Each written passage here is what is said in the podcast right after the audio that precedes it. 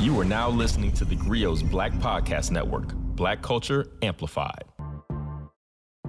What's going on, everybody? Welcome to Dear Culture, the podcast for, by, and about the culture here on the Grio Black Podcast Network. I'm your host, Panama Jackson, and today we are joined by three individuals responsible for one of the blackest movies I've ever seen in my entire life.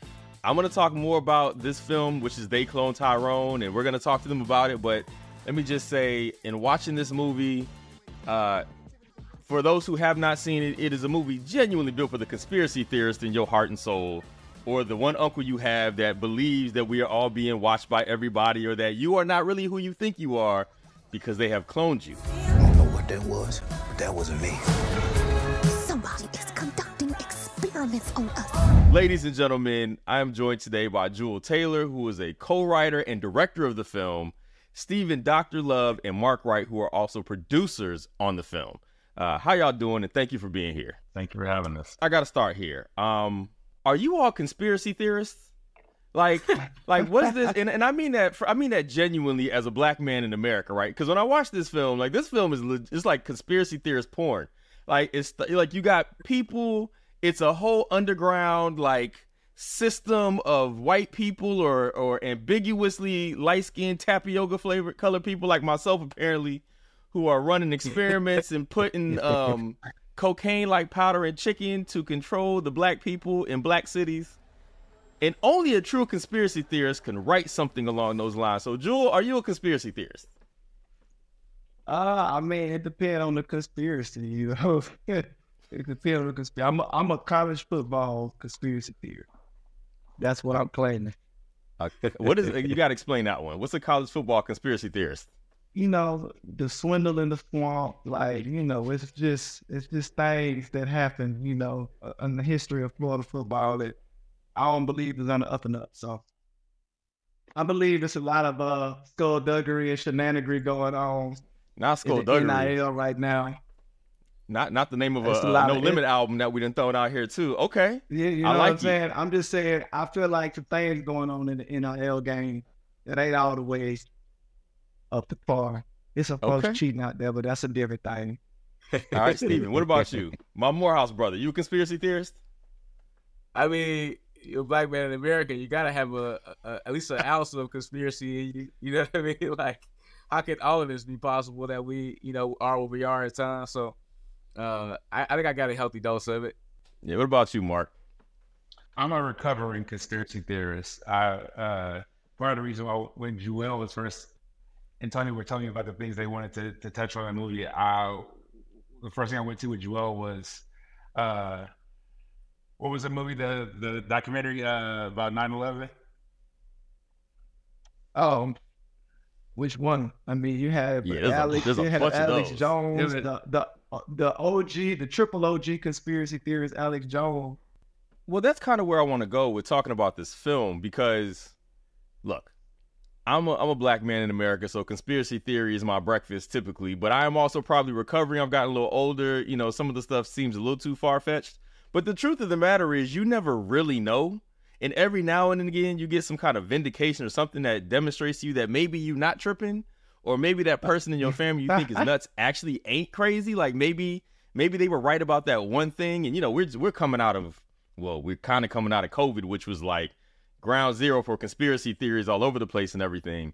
And you know, so while I'm watching this film, which is you know, it's a satire, it's drama, it's um, it's a comedy. You know, it's got all these different elements. It's very, it's a very ambitious film. You know, the one thing that I took out of this when I'm when I'm watching it is like, all right, like I want to say this is crazy, but I mean, if we were to find out that beneath ground there were people being certain people in the community being cloned to keep the community down or to keep it in check, so to speak, would I be surprised? I don't know. So tell me about writing this and how y'all all came together to bring this film together. And we'll start with you, Juel. we knew we wanted to have, you know, these unlikely detectives, you know, these ad hoc detectives like on a Scooby Doo kind of mystery. And once we kind of got into the writing of it, you know, I think once we kind of knew, you know, that question of blame versus responsibility, that idea that like spontaneous character is someone who's, you know, having a a literal identity crisis and is on a you know on a quest of kind of self fulfillment in a lot of ways and the mystery that he's looking to find is like who am I? Then once you start like kind of reverse engineer from there, that's when like we started having fun with like the conspiracy and you know started really kind of leaning into the world building and and yeah. Not you know not even just the conspiracies but just like kind of like the real world stuff that's you know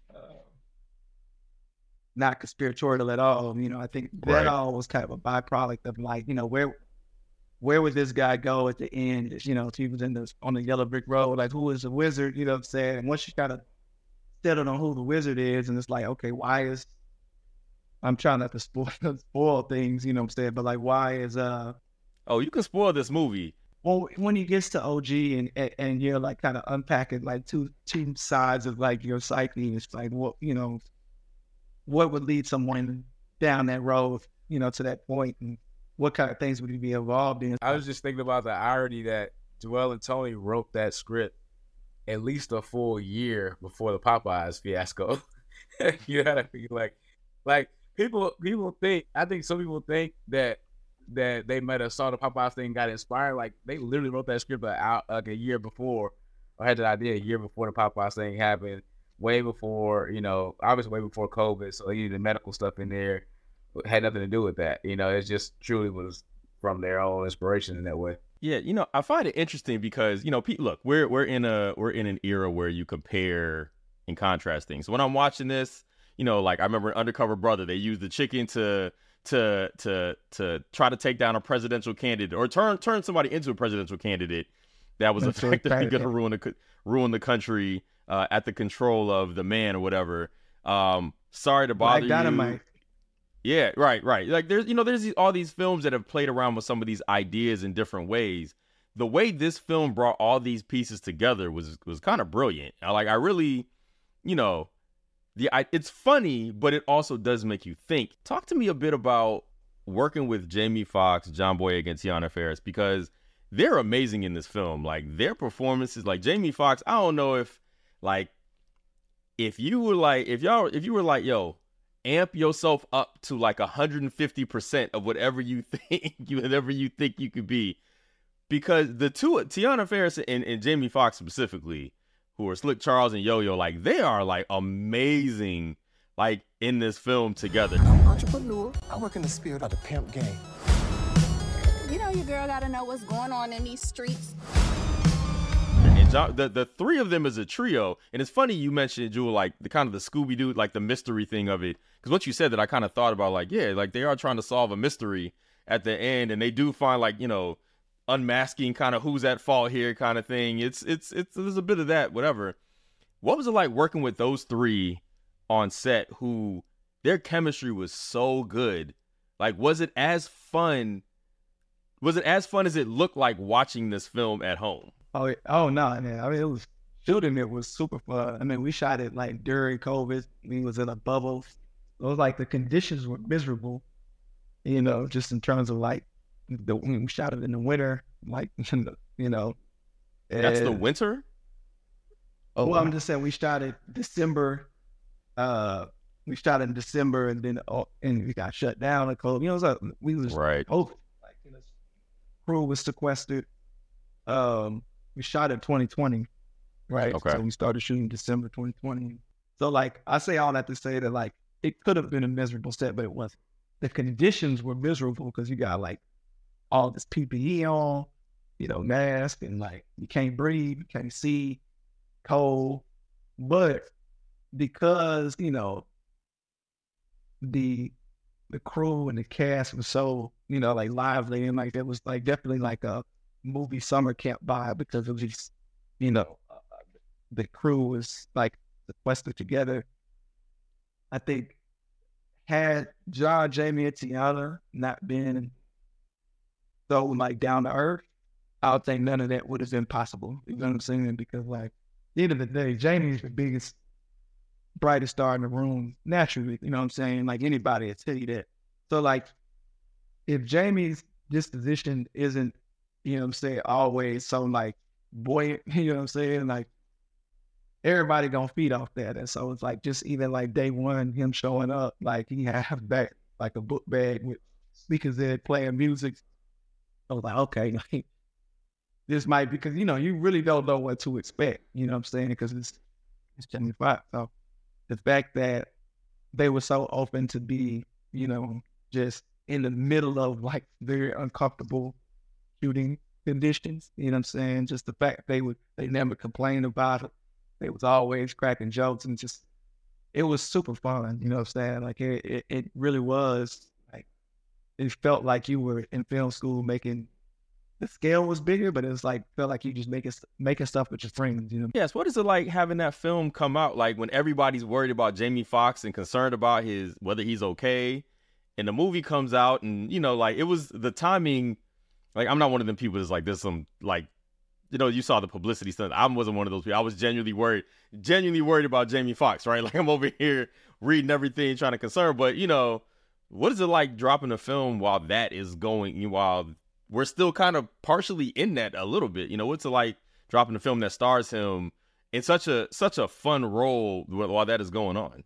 Yeah, it's it's a little strange, you know what I'm saying? Because like it's it's definitely tempered by, you know, especially like when it first happened, like everybody's like, you're not even thinking about the movie, right? Like you, so worried, I guess. You know what I'm saying? Like, cause I, right. like, I didn't know nothing more than anybody else knew. You know what I'm saying? So it's hard. You know, it's hard to like fully like lean into like the promotion when like something real is going on with Jamie. You know what I'm saying? So it was it was strange. You know what I'm saying? It was it was good to see that he was recovering. You know what I'm saying? Well, somebody was, was talking about I'm clone. Well, check this out. Just kidding. Uh, not clone, man, but I, I'm here on earth because of some great people. I'm here on earth because of God, man. So I love all y'all. Uh, I just wanted to jump on here and let you know that uh, I'm on my way back in love. Just just seeing that, you know, he's been getting back out there and like kind of being back in the world was definitely like comforted, I guess, you know. Yeah, it just makes you more grateful, you know what I mean, for for the legend that he is, really. Um, because we got to see it firsthand, obviously, every day. Uh, to Juel's point, he's a legend, but he was so so chill and down to earth and was just ready to work. But and that permeated the crew. And then and so you realize that your legend is also like a good dude, and then that happens to him, you know. So it it was definitely weird, but I think you know. But of course, there were plenty of people who thought that was part of the conspiracy too, and all of this stuff, and and uh, which was which was crazy. But uh, but you know, just just grateful that he was able to bounce back. Yeah, I also say like on on top of just you know any health issues, um, releasing the film during two strikes happening in our industry uh, was a challenge that it was up against, and I'd say that despite that, um, seeing uh, audiences really receive the film in such a beautiful way and you know recognize and celebrate those performances that our, our incredible cast uh, put forth across the board is, is, is really encouraging and really you know I think took me back at least to those days when we were shooting on set um, in, in challenging conditions you know kind of making the most of it uh, doing everything we could to keep our spirits high though it was freezing outside and we're shooting a scene with 200 extras in, in a range of different attire.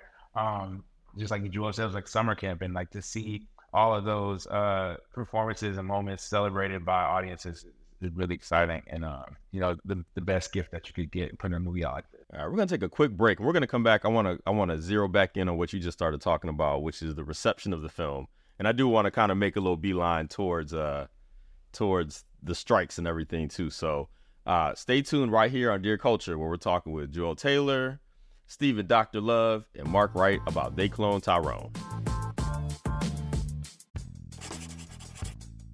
I'm Torre. Join us for crazy true stories about stars who I really hung out with, like Snoop, Jay Z, Prince, Kanye, and the time I got kidnapped by Suge Knight. Don't miss my animated series Star Stories with Torre from the Grio Black Podcast Network.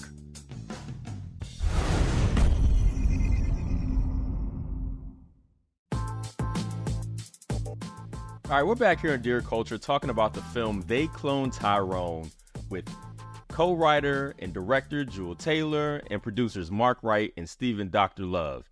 And this is a film that everybody I know was like, Panama, you need to see this movie. This is a movie made specifically for people like you. It's super black. It's got the shenanigans. It's pimps and hoes.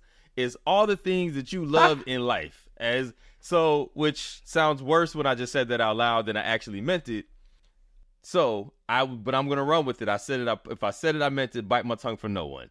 So the reception. Everybody was telling me I needed to check this film out. I watched it. I was like, I get it. This was awesome. What has been the reception like for you all who are in the thick of it, who are paying attention to this? Like, what are the streets saying? It just has been overwhelmingly positive. I think the biggest compliment comes from black audiences has been is like this is something they've been waiting for, but looking for. It's the kind of thing they want more of. And to me, it just demonstrates that uh, Juel and Tony really tapped into their sensibilities and their creativity. They made a movie that they wanted to see, and thankfully, a lot of people wanted to see it too, um, because it, it, it just really has felt like it's resonating with people, and and not because of who uh, pimps and hoes and drug dealers, etc. Not because of what they do, but because of who they are. Because the humanity that the, the actors brought to the characters uh, really made them lovable and, and really reflected attributes, qualities, quirks um, that we see in everyday life. I mean, to your point, the streets love it. From what I hear, you know, which is which is which is great, and honestly, one of the more important things for us, you know, is that the culture really wrapped their arms around it. Uh, but it's it's a, it's, it's a blessing though that the critics at the same time really also are embracing it, you know, because that's something that Juel and Tony and the whole team, all of us really, you know, worked hard to make sure that the movie was of craft, you know, too. So, uh, yeah, man, so far so good. I can say that watching this film, like I genuinely enjoyed the experience of watching it. Right, like I kind of, you know, at some point I'm like, I see where this is going. Once we got to the to the clones and stuff, I was like, okay, I see where we're going with this. But there's so many little Easter eggs and things like that, like the little things, like even the license plates to say a swell place, right? Like like as the as the state or whatever, like little stuff like that are things that I enjoy when I'm watching a movie. And this this movie had so much of that kind of stuff. Which brings me to a question I have like how much improv were they doing? Like when they're in the elevator going down and they start making up a version of I'm going down.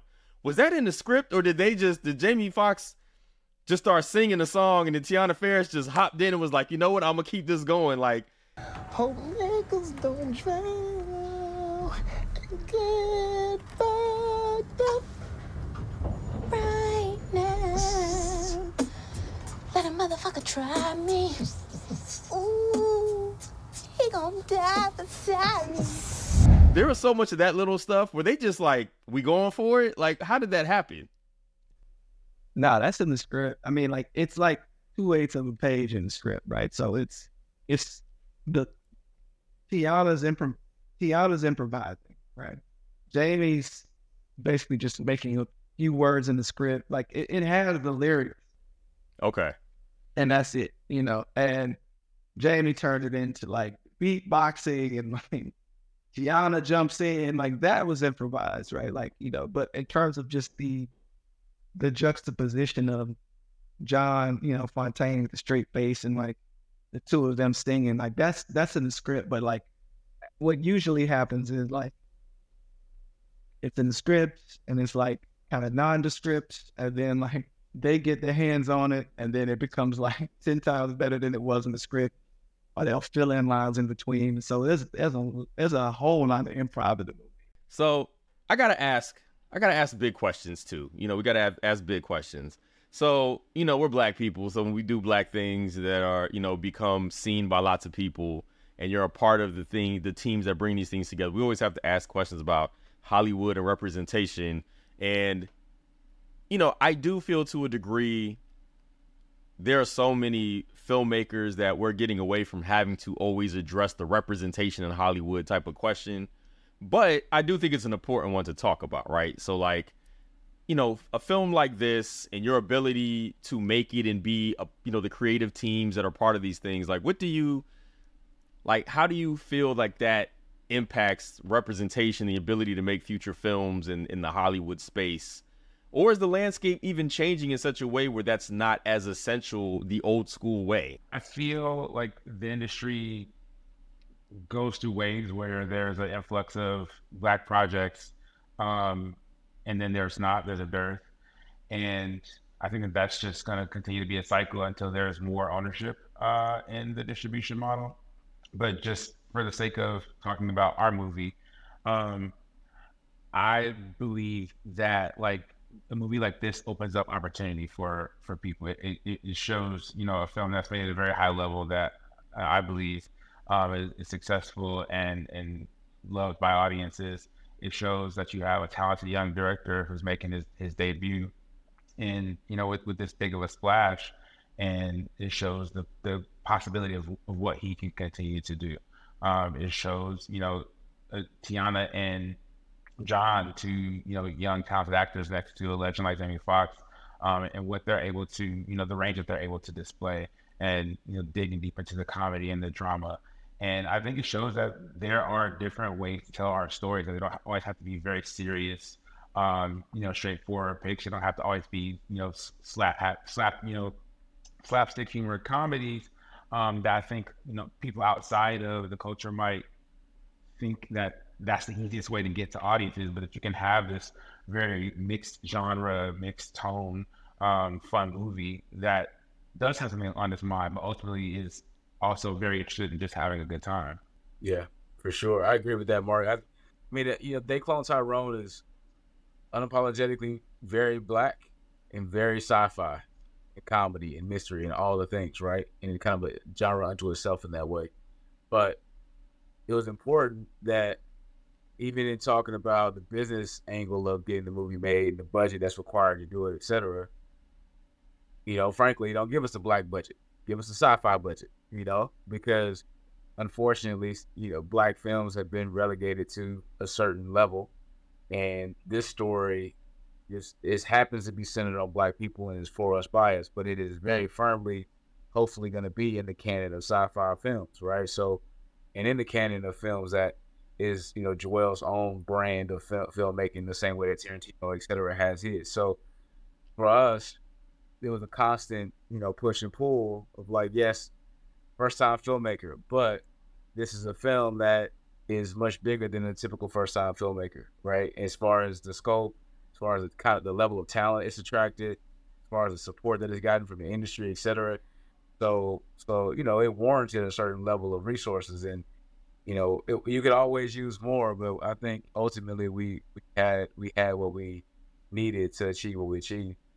Well, just creatively, you know, you're just trying to put one extra little piece of evidence to, you know, to the jury. You know, obviously there's, you know, black directors who have done the same thing from Cool to Jordan Peele, Kate, you know, Boots Riley, you know, there there are several directions, you know, come around in the last decade and clearly shown that they can make awesome stuff. Uh, I just hope that it gives us just a little bit more, crack the door just a little bit more open and, you know, do our part and, and I mean, Jeymes Samuel, if you just did it with Harder They Fall, you know, I mean, it's like right. there's so many uh, directors who are you know, just hopefully pushing the door to the point where like they feel all swing back clones, you know, this time, you know, like it, it swung back cold after Spike and, and John Singleton. You're right, like it, you know, F. Gary Gray got you know, push the door open. So you're hoping that it, you know, you you you can't count them all on one hand going forward, you know, and and, and any success at all, hopefully will you know, kind of add to that story. Yeah and I I'd be remiss if I did not ask about this. Uh, what has been the impact of the strikes going on on your ability to promote the film or to like fully celebrate the release of it in this time? I mean, has that has that made it more difficult? Has it impacted it negatively? Has it stunted in any way, shape, or form the ability to fully get this film out there, acknowledged and recognized the way that you would want it to. In celebrating it, no, because because at the end of the day, we fought really hard to get this film made, you know, and and, so it definitely uh, makes it difficult to bring other people's into the celebration. I was right. So, so many of our friends, to your point, are actors uh, or writers, etc., that would love to publicly support the movie, uh, but they can't, you know, uh, because of the strikes, and rightfully so. Like the strikes are definitely necessary. Uh, change won't happen if if we don't have people sitting on the front lines, you know, uh, saying I'm I'm lift lift the pen or or go shoot another scene until the deal is right. That's important. Um, but it certainly makes it difficult in in, in trying to raise awareness about the movie. And thankfully, again, to the culture, the culture really embraced the film, and, and critics embraced the film, so that it still had legs in a real way. Uh, but I, I definitely believe that it would have been, you know, even more astronomical if uh, if we had everybody, the whole community, really able to support. Yeah, I mean, sometimes publicity and advertising is like half the cost of any film um, that they're using to help get it out there. And when you don't have those same mechanisms um, that you would prior uh, to a, a, a, work a work stoppage and, and strike, um, you're I think any film is going to be impacted. But like Stephen said, like we just have been very fortunate that the culture has embraced embraced the movie. We were able to kind of like you know do advanced press with John and Teyonah um, beforehand, so we were able to, to bank some some assets that that helped us during the rollout, and Netflix was really uh, flexible and, and, smart about how they, they planned that out and, and using uh, you know Juel as our director and and from the producing team to really be out there on, on the on the front lines talking about the movie and making sure people understood what it was, understood when it was available to be to be seen, um, and keeping the conversation going after the after its release. Again, everybody I know, we're still talking about this movie.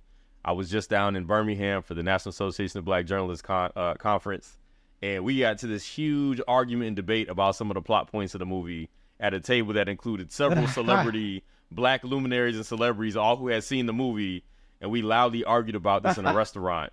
Um, it had all kind of people jumping into the conversation, which pointed out one important thing: everybody had seen it. Like people who right. had huge names and hey. people whose names I didn't know who just happened to hear us arguing. Like all of us from various places that all been managed been have all managed to see the film enough to have an argument and conversation about it. So that's all we good really enough to have done something right about it. it's a, it's an argument type film. We're gonna come back and we're gonna do some black confessions and black commendations. Two of my favorite segments here on Dear Culture. Stay tuned. And we're back. What we like to do here at Dear Culture is Black Confessions, which is where we ask our guests to share a confession about their blackness, something people will be surprised to know about them because they're black. Could be, I don't know, it could be anything. Food that you don't eat, songs you love, things you like to do. Uh, I don't know. Some people like to go spelunking and stuff like that. I don't even know exactly what that is, but which I think that was mentioned in the film. Though I think somebody actually said, think Jamie Foxx mentioned where spelunking in them, in, in, in, they cloned Tyrone. Now that I think about it, that was that was an improvised line. They see, look, that's probably why I go. thought of it just now because I watched it again last night. Boom. All right. So, do you all have a black confession? I like the TRL era of uh pop music. The TRL, like the Carson Daly, like Blink One Eighty Two and in the Third like, Eye Blind era. Yeah, it's like I can't tell you no like pop songs from like the last fifteen years, but I feel like I can tell you all of them from like that exactly like you know like like uh hey, now you an all star, like you know, uh, the you and me, baby, ain't nothing but mammals. Like that whole era, and like Freak on the Leash with like Korn and like Blue Monday, like that.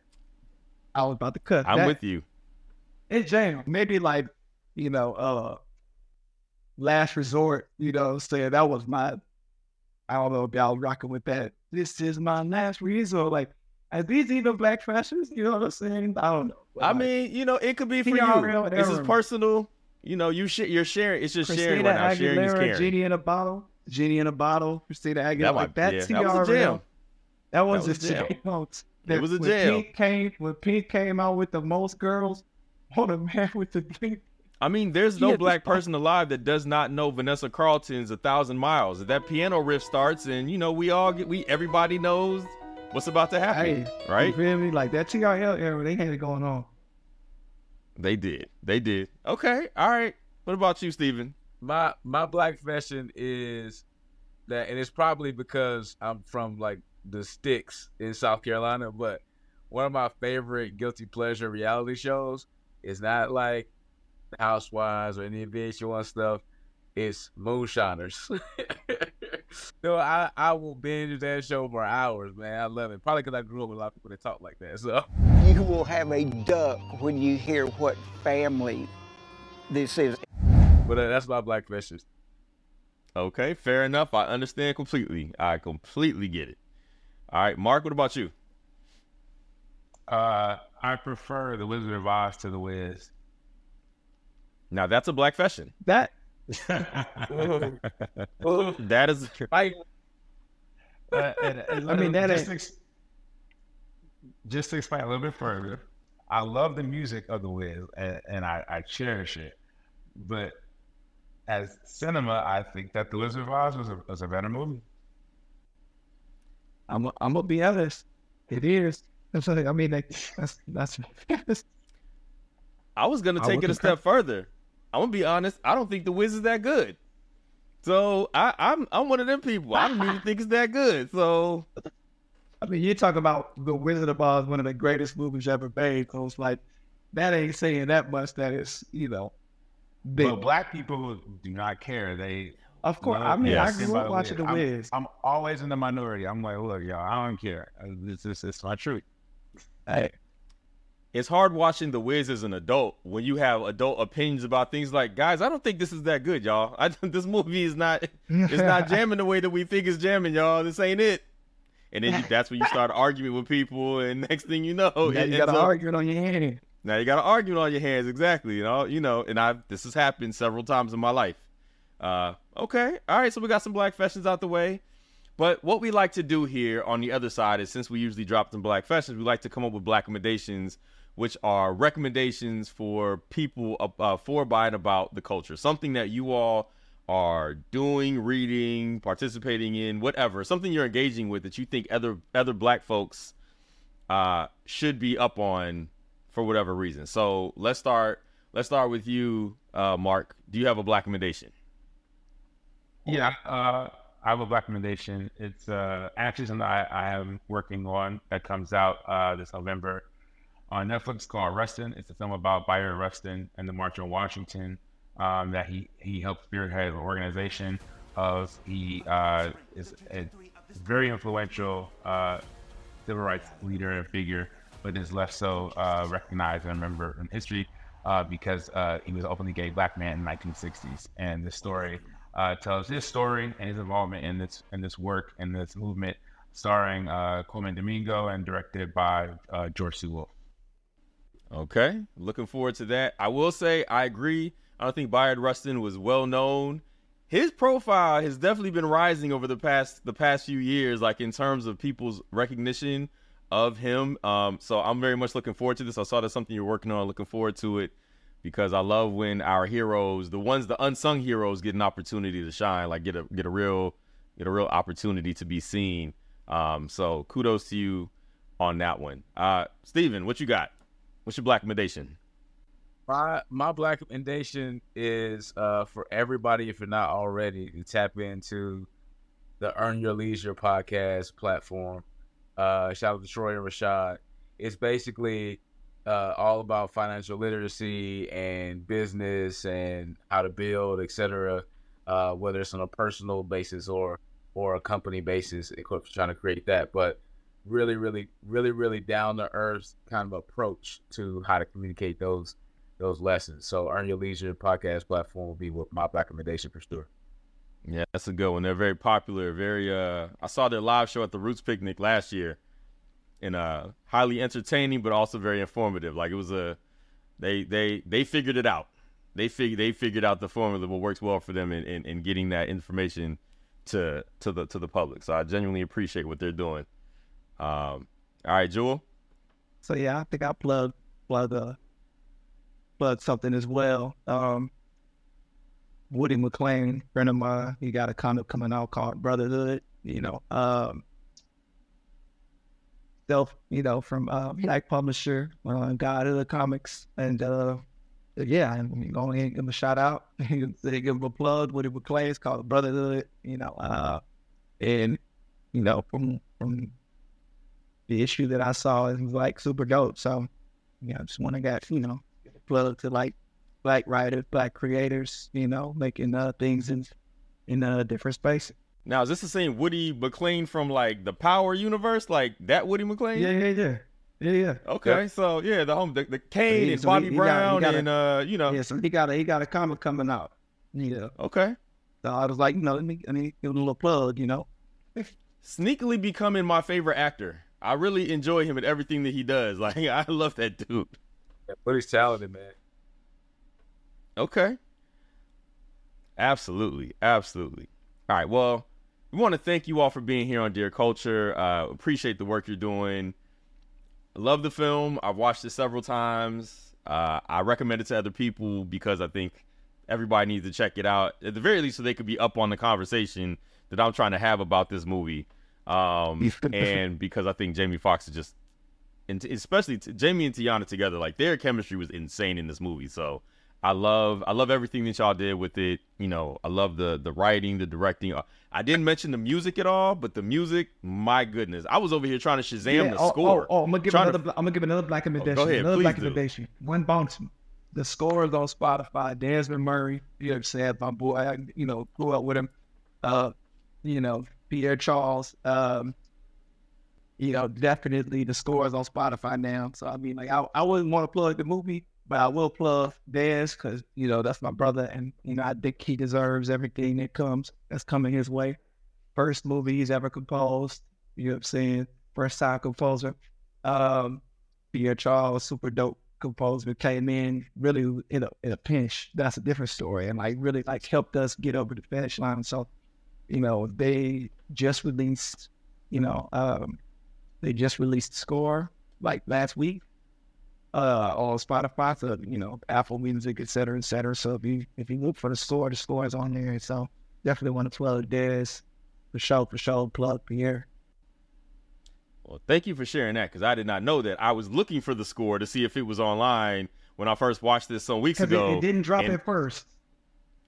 Man, you just changed my Yeah. life. They had, right, they had to wait for the soundtrack. So the soundtrack and the, the, the soundtrack had they had to wait like three weeks, you know, just like deal stuff. And so they couldn't put it out Got until you. like three, four weeks after the soundtrack came out. So once the four weeks or whatever went by, it just it just dropped on all the platforms. And so definitely got to plug Listen, that. That brother has a future in film scoring. Oh no, a yeah. future in Oh, film sure. scoring. Absolutely. Well, look, I appreciate y'all for being here, Mark, Stephen, Juel. Like, thank you for being here. Thank you for making a movie. Um, for the culture, we appreciate that. As somebody who genuinely engages with all things black and really like loves like when people put their heart and soul into something, I could tell that was done here. It's ambitious, but it's enjoyable and like it's good work. And thank you to everybody for listening to Dear Culture, which is an original podcast of the Grio Black Podcast Network. It is produced by Sasha Armstrong, edited by Jeff Trudeau, and Regina Griffin is our director of podcasts. Uh, again, my name is Panama Jackson. Thank you for listening. Have a black one.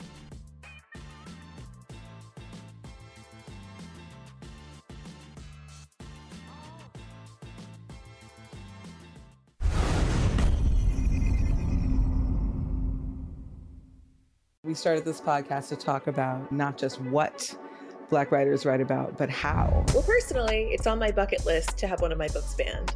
I know that's probably bad, but I think Ooh, spicy. They were yelling N word, go home. And I was looking around for the N word because I knew it couldn't be me because I was a queen. But I'm telling people to quit this mentality of identifying ourselves by our work, to start to live our lives, and to redefine the whole concept of how we work and where we work and why we work in the first place. My, my biggest strength throughout throughout my career has been having incredible mentors and specifically black women. You know, I've been writing poetry since I was like eight. You know, I've been reading Langston Hughes and James Baldwin and Maya Angelou and so forth and so on since I was like a little kid. like the banjo was blackity black, right? Mm-hmm. For many, many, many years. Everybody knew. Because sometimes I'm just doing some Sam that because I just want to do it. An honor to be here. Thank you for doing the work that you're doing. Keep shining bright. And we and, and like you said, we gonna keep writing black. As always, you can find us on the Grio app or wherever you find your podcasts.